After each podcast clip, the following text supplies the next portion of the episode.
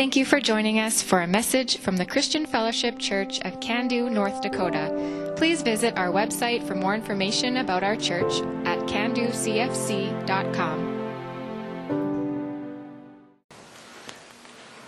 Okay, so last week we started a series called Secrets for a Super Sunday. And uh, today's the second message in this series. And in, in some ways, Today's message is a follow up from last week's message, but also a precursor to what we're going to be talking about next week. So last week we talked about us coming together as a church and each one contributing in some way to the ministry of the church. Did we remember that a little bit? I'm jogging some memories here, I hope. As we all participate in ministering to one another, we all receive and are strengthened according to what we read in 1 Corinthians 14, verse 26.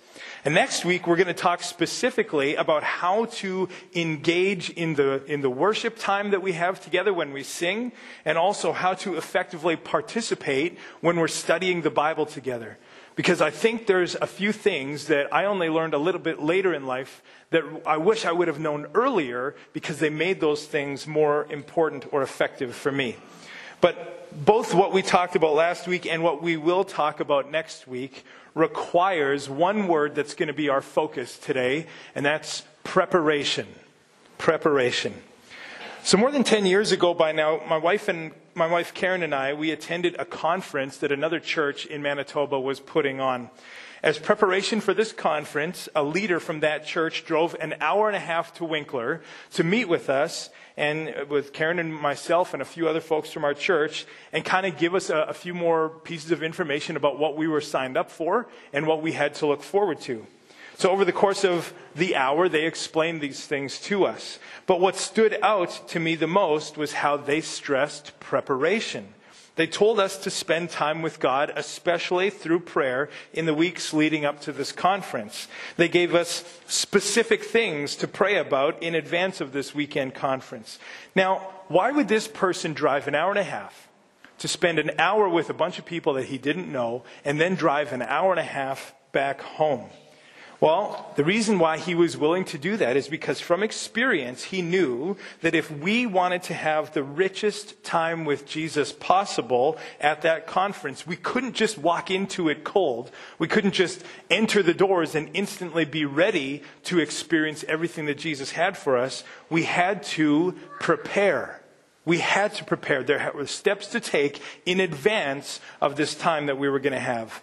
So preparation is a theme that we see consistently in Scripture. It's kind of funny that one of these words that we use and we think, wow, are there examples of this? What would they be? Initially, I kind of was struggling to think about this, and then the Lord revealed something to me in my devotions this week when I wasn't even thinking about the message. And all of a sudden, it just was a springboard into all these other wonderful stories of how preparation was something that God instructed his people to participate in, and it was to their benefit and his glory. So, Let's, let's just look at a few examples here in Scripture. In Exodus chapter 19, God gives Moses instructions for the Israelites. These instructions were meant to be followed by the Israelite people so that they would know how to prepare to meet God as he descended on Mount Sinai. The people followed the instructions, and then in Exodus 20, all the people get to hear God's voice for themselves as he speaks the Ten Commandments to them. So there were steps of preparation that were given by God to Moses, and then Moses passed them on to the people. So what we learn here is that when we follow steps for preparation, we get to encounter God. We can encounter him other times as well without preparing, but those times are usually, I would say, a little fluky where we aren't opening our eyes, but God opens them for us. I'd rather take steps to make sure that my eyes are open so I can encounter God in the way that He wants me to. In Leviticus 16, we have another example here. The Lord gives instructions to Moses for how his brother Aaron, who is the priest, how he is meant to prepare himself to enter the Holy of Holies, which is God's very presence in the tabernacle. That, the tabernacle, in case you don't know what that is, that was kind of the name for their church building that they had back in the Old Testament. So here, Aaron, in the Holy of Holies, Aaron can offer sacrifices for the sins of the people of Israel. This is how atonement was made temporarily for the sins of the people of Israel. But preparation was needed. So it's amazing here that we see that God gives instructions so that Aaron can be prepared to meet with God. Not just encounter Him or understand Him in one aspect, but physically be in His presence. That's a glorious thing. We talked about the presence today. Ron and Kathy were mentioning that in their, in their worship as they were leading us in worship. And the presence of God is something that, yes, once again, we can walk into it and sometimes unknowingly or being unprepared, we can experience it. But when we realize how good it is, how wonderful it is to be in the presence of God, to have Him in our lives and us intentionally receiving Him, we want to be prepared and purposefully take steps, say, I want to be back in the presence of God. I want to do what I need to do to be prepared to meet with Him, just like Aaron did. For the Israelite people in their culture, there were actually two special days that were literally called the day of preparation. One of them took place every week. It was the day before the Sabbath or God's appointed day of rest. Today, our day of rest, our Sabbath, is Sunday. Because people are supposed to rest on the Sabbath, back then they made their food before, on the day of preparation. So you can see evidence of this preparation for the Sabbath in John 19, verse 31. The other day of preparation came annually, and it was right before the Passover festival. People had the same practice. There was no work permitted on the Passover festival, so they did their work beforehand on the day of preparation. And you can see that in John 19, verse 14. So through this day of preparation, we see that people prepared in advance to not only worship God on a weekly basis, but they also prepared in advance to celebrate Him at this annual festival. So, in the, the, times that we have where we're meant to come to give to God, like we said, we, that's our role here last Sunday. We talked all about that. There are preparations that, are, that need to be taken so that we can give God what He's asking us to. We can give Him what He deserves and what He is, what, how would honor Him in, in the best way possible. Preparation going into the New Testament was also the thrust of everything that Jesus did when he called his disciples to him and spent three plus years with them. What was he doing with them? Well, he was preparing them for when he would ascend to heaven and commission them to go into every nation with the good news. The Gospels, which are Matthew, Mark, Luke, and John, as well as the very beginning, the first chapter of Acts, has details about the preparations that Jesus was making in the lives of his disciples so that they would carry on the ministry that he began here on earth. Followers of Jesus, that's us, must take time to prepare for being the church that Jesus intends us to be. I don't know if we can actually call ourselves the church or a church if we aren't prepared to hear what God is asking us to do in advance of going out and doing it. I don't know. It's just a thought that came to me. I think there is preparation that we need to take so that we understand the steps to, to walk, the methods in which Jesus wants us to live, and how we're supposed to minister with what kind of heart. All of that's going to take training and preparation. That's okay. We just want to understand it so that we don't miss it. And one last example uh, right now you and I, we're living in a life that is preparing us for eternity. Jesus says in Matthew 16 or Mark 16, 16, anyone who believes and is baptized will be saved. But anyone who refuses to believe will be condemned. So the choices we make now during this life on earth, whether it's 60, 80, or 100 years long, those things are all going to have some sort of a reaction to them. There's going to be a, a, consequence or a reward based on how we live, based on the choices that we make. Paul builds off of this idea and some of the other similar teachings that Jesus mentioned in his ministry on earth when Paul tells us how to use money now, for example, in preparation for our futures in eternity. 1 Timothy 6, verse 18 and 19 says, Tell them to use their money to do good they should be rich in good works and generous to those in need, always being ready to share with others. By doing this, they will be storing up their treasure as a good foundation for the future, uh, so that they may experience true life. So we prepare now for eternal life in how we live and how we use the resources that God has given us. How we live today affects the kind of future that we will experience later on. So clearly, preparation is a, an important part of the Christian life. It's important to God, so He shows examples of these things in Scripture. And He's called His people to Himself and has shown us that experiencing all that He has for us will require us to take steps in advance. I mean, God is a gracious God. I think that I think that the way that He loves us is so gentle and kind and merciful. And I, am so thankful for that, that even when we're not prepared, even when we're absent minded, He still is there and willing to work with us. He wants us to know Him, so He sometimes takes the initiative and breaks into our lives in a beautiful way. But the more we live our lives for Jesus, the more we know Him, the more we understand how He works and how He operates, it's compelling us. I know it certainly is compelling me, saying, All right, Lord, I want to get the most out of this interaction with you as possible. So, Jesus, if there's something I can do to prepare in advance so that I can receive from you the greatest blessing, the greatest instruction, the greatest understanding, I want to do that. I don't want to shortchange myself because I'm not being prepared. So I think we can say that we're beginning to understand the necessity of preparation and that it certainly is a biblical principle. So now we get a little bit more practical and we ask, well, how do we prepare well for Sunday morning? After all, this series is called Secrets for a Super Sunday, and we're talking about how to make this Sunday morning worship service the best it could possibly be for others as well as for ourselves. So we want to come here to experience God, right? Does anyone want to come to church to experience Jesus? Okay, just making sure. Does anyone want to come here and, and bless God with their presence in this place? I, I do. I, I, for sure I do. How about to encourage and build someone else up in their faith? Would you say that you would desire to do that in this place on Sunday mornings? Yeah. To receive from the work of the Holy Spirit. Does anyone desire that the Holy Spirit would be working and active in their life? Okay, a few, a few quieter answers there. That's okay.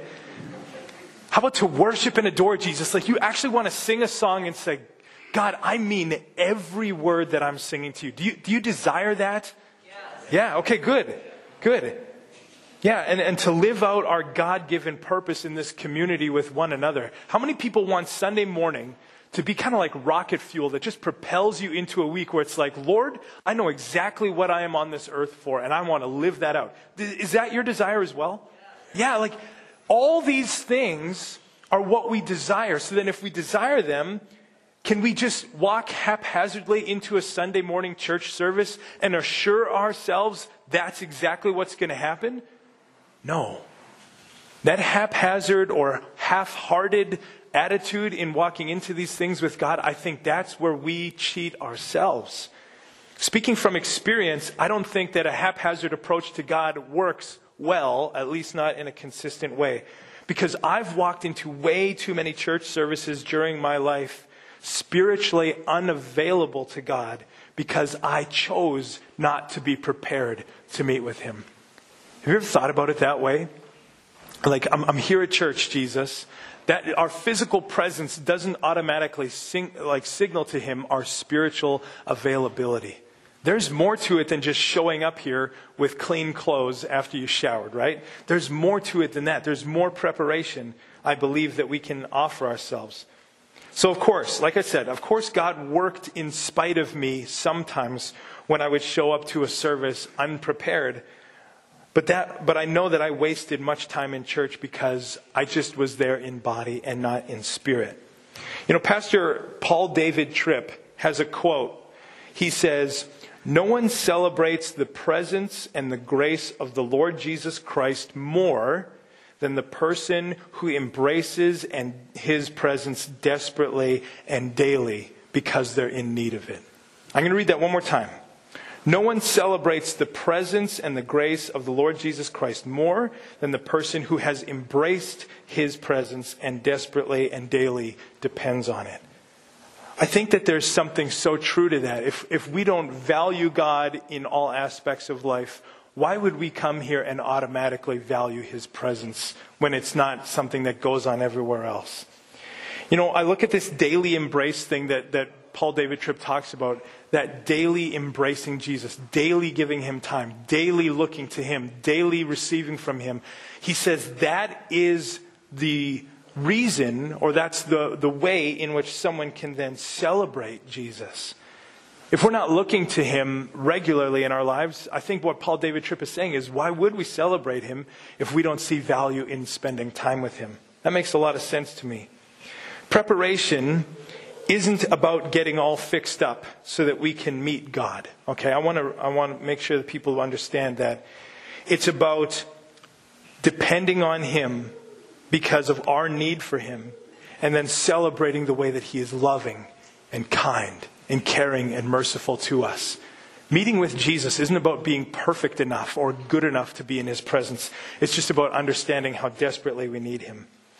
Um, uh, here's a way to kind of look at this a little illustration. So, a couple who is married, they're going to celebrate their wedding anniversary every time that it comes up. And what makes it special, or what makes it uh, a reason to celebrate, is because of the time that they spent together during the last year in their marriage relationship, right?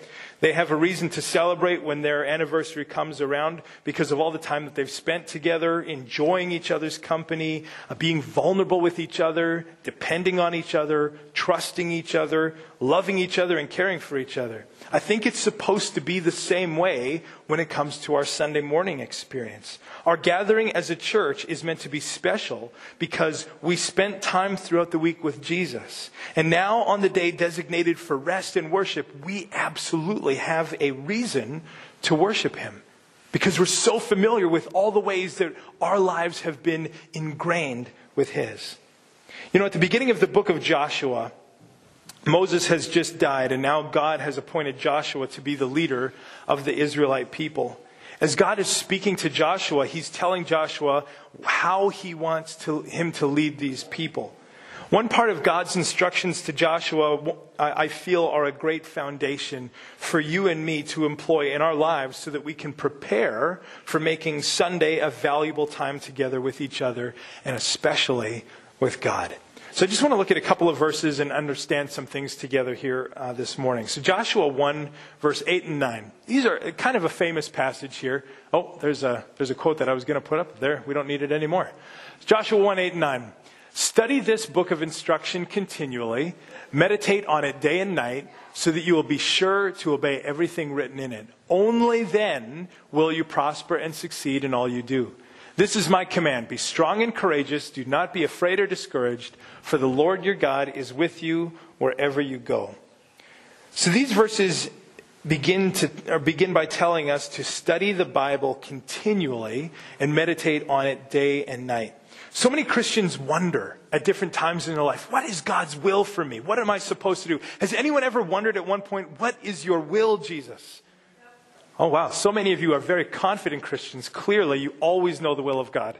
You have to help me out. Because I pray every week because I don't know. What, Lord, do you want me to say? So be honest with yourselves, friends. You don't have to raise your hand. But we all wonder what the will of God is at different times in our life, right? It's true, we do. So many, or some translations of the Bible say uh, that they say this verse a little bit differently. They say to study this book of the law continually.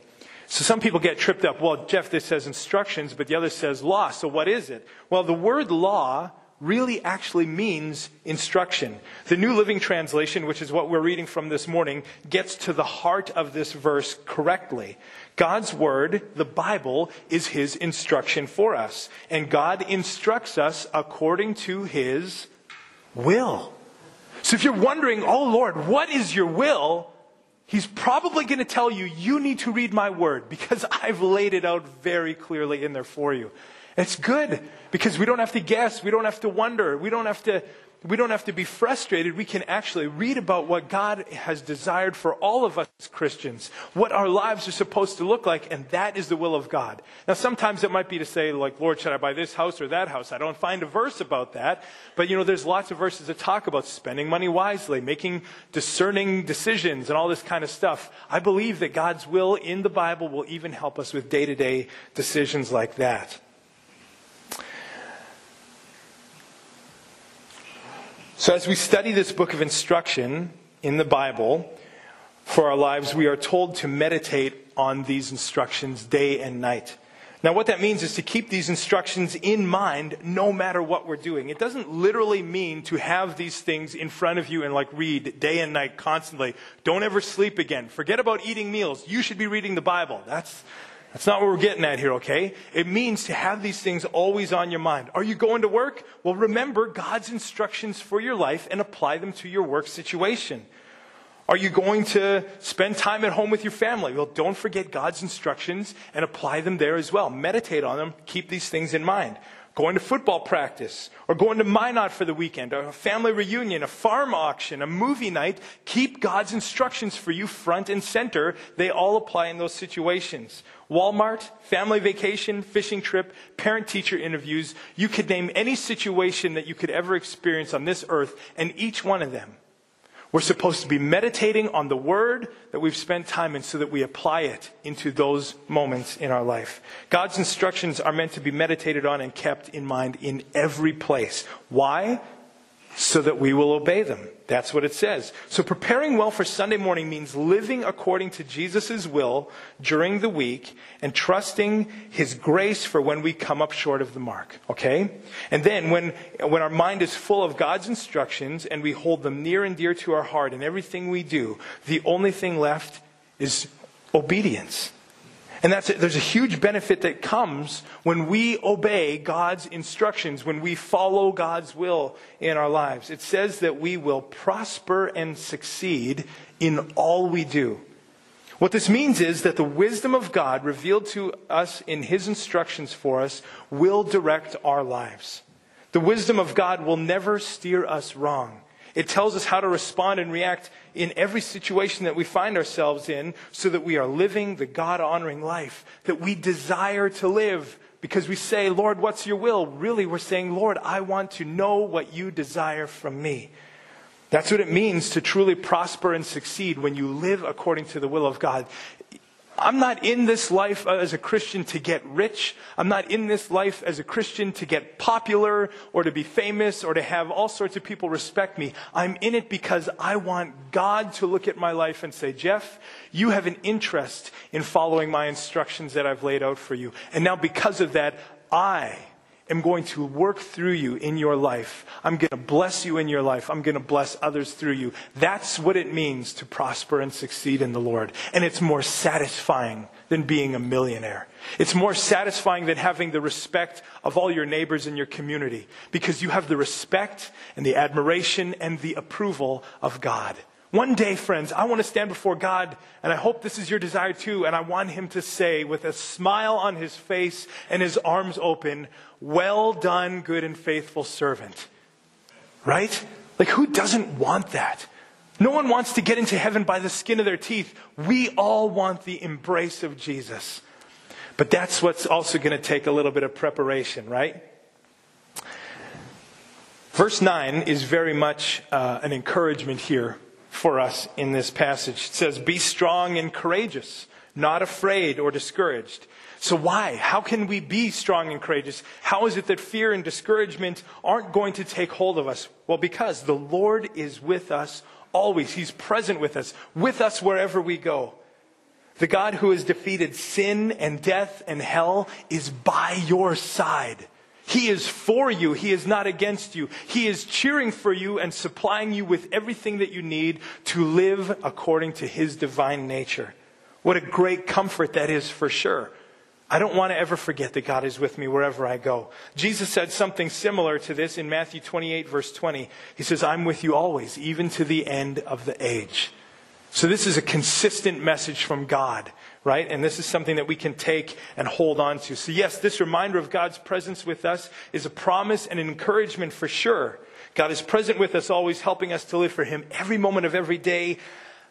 But, this is interesting. I read this verse a little bit different than I had ever read it before. I know that it's meant to be a promise, but something inside of me also took this as a stern or a fatherly reminder. The Lord your God is with you wherever you go. So, yes, Jesus is with us to help us, but if he's always with us, doesn't that also mean that he's always watching everything that we do? And that's not, that's not a bad thing. It's just something to be aware of, right? I want to be aware of God's presence so that I will take comfort in it and trust in Him and rely on Him. But the more I thought about it, I also want to be aware of God's presence so that I will live my life in reverence of this God who is everywhere. I want to be in fear of God, not scared of Him, but I want to understand that everything I do in my life, I will have to answer to God for because He's my Father. And He wants to discipline me and raise me up and, and, and cause me to be more like Him. So He's not going to ignore anything in my life. He's going to take note of it, and then He's going to offer His loving rebuke or correction or conviction and lead me on the path of righteousness. So I want to remember that God is, is watching so that I will obey him. You know, before I was employed in church ministry, I worked in the office of a trucking company. Uh, and as time went on, I became pretty efficient at doing my job. Uh, technology just made it so much more efficient for me to do customs paperwork. That's what I did to get trucks over the border, all that kind of stuff. Sometimes, uh, but not often, sometimes, not often, but sometimes, my boss would come over to my desk and he would begin to talk with me about certain things. And I'd look down after the first hour of my eight hour day and realize I had nothing else to do. I got everything done. But while my boss is standing there, I had to, you know, oh, I got the stack of papers. I'd shuffle them around. I had to make sure I had certain programs open on my computer because if he's looking at me, if he's watching what I'm doing, I want to make sure I at least appear like I'm working and that I still deserve to be employed at this place. Now, that was very deceptive of me, and I don't recommend that anyone copy my example, okay? So I know that that was wrong now. Uh, however, the instinct that I had to work while my boss was watching is the same instinct that I want to have as a Christian. But here's the thing God doesn't just watch us sometimes or when we're together at church, He's with us wherever we go and in whatever we do 24 hours a day. Friendly reminder, right? From her 1987 album, The Turning, uh, Christian singer Leslie Phillips sings a song called God is Watching You.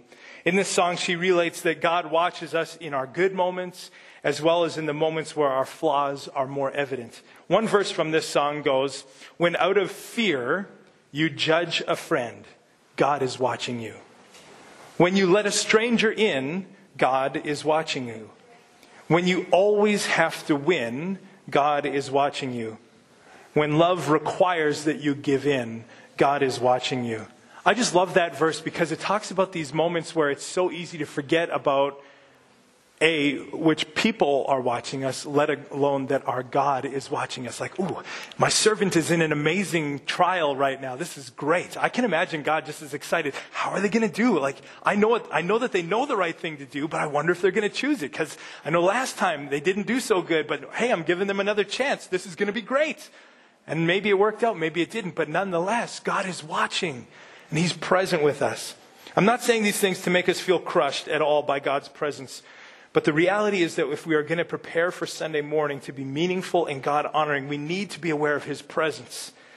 That it isn't turned off and on like a faucet, but that it's constant. God is always there. And I know you and I, we want to live Monday through Saturday remembering that God is helping us to live according to His instructions for us. But I also want to keep in mind that God is watching me to see if I'm going to live according to His instructions for me or not. All right, I have, I have three questions I want us to discuss. I know we're running a little bit later than normal, but that's okay. I never do this. So let's talk for just a moment here. If during the week, if we make time to study the Bible, to meditate on the instructions that we read about in the Bible, remember them and apply them into our lives, and obey them, do you think that we might recognize God's presence consistently in our lives? Yes or no? Okay, I would agree with you. Absolutely. That was the easy question. Now there's going to be some sentences that we're going to have to form and speak to each other, so prepare yourselves. Does anyone have an example of a time recently where you saw God clearly at work in your life and you recognized that it was God because of something that you read from the Bible? For example, let's say you found yourself loving someone who isn't necessarily easy to love, and you remember that God tells us to love our neighbors as ourselves. Oh, yeah, okay, that would be God teaching me and now me doing, right? Or, Let's say you read about patience, and then when a difficult situation comes up, you kept your cool because you knew that God teaches us in the Bible to be patient. Does anyone have an example of something like that from their life?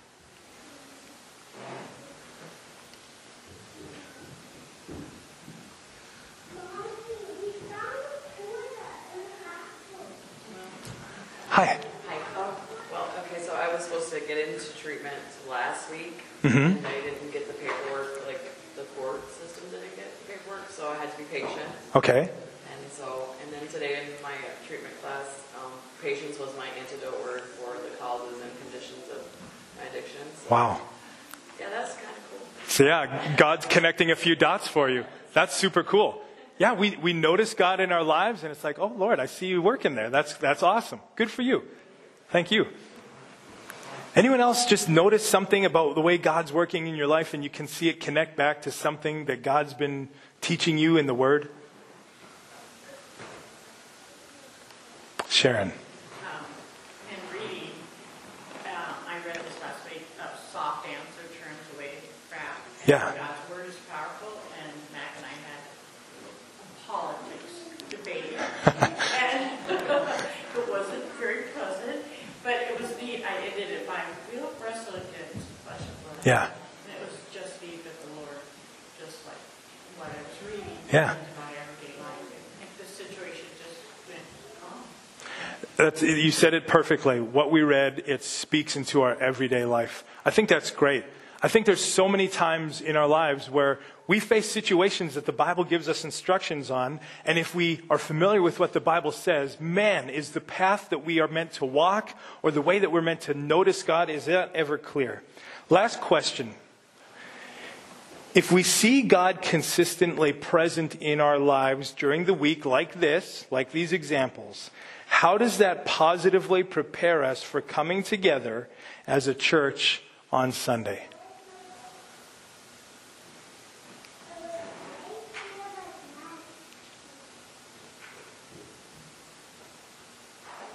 We need an answer. And I know you guys have one. Let's be brave. Hey, we're all, we trust each other. We've done this lots. How is it that when we notice God during the week, how does that prepare us for worshiping Him together as a church on Sunday? Kent. Uh, we want more of them, so we, we dig in even more, press and uh, he shows up. I agree. You experience Jesus here, you want more. So then we come here hungry for more. Yeah, that's good. I, I would agree with Kent. Does anyone else agree with Kent? I think we all do. Like, that's, that's the rhythm of life that I believe that we're supposed to be living week in and week out. C.S. Lewis, a famous Christian author, said, The perfect church service would be one we were almost unaware of. Our attention would have been on God. Isn't that awesome? I'm going to read that again. I, I love that. I found that quote this week and I just thought that is so perfect. The perfect church service would be one we were almost unaware of. Our attention would have been on God. See, when we come here to this place because through the week we've been preparing, like, oh boy, church is coming up on Sunday. I know it's Tuesday, but I've already seen God at work. I can't wait to be in His presence with His people, gathered together to worship Him in one voice, with one heart, one mind. That's what I'm looking forward to. Is our focus on anyone else besides God? No, because our hearts are prepared to be with our Lord.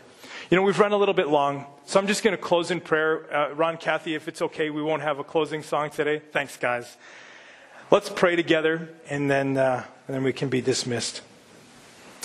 God, I thank you so much for the value of preparation. It's a funny, practical thing that maybe we didn't think of seeing in the Bible, but it's evident.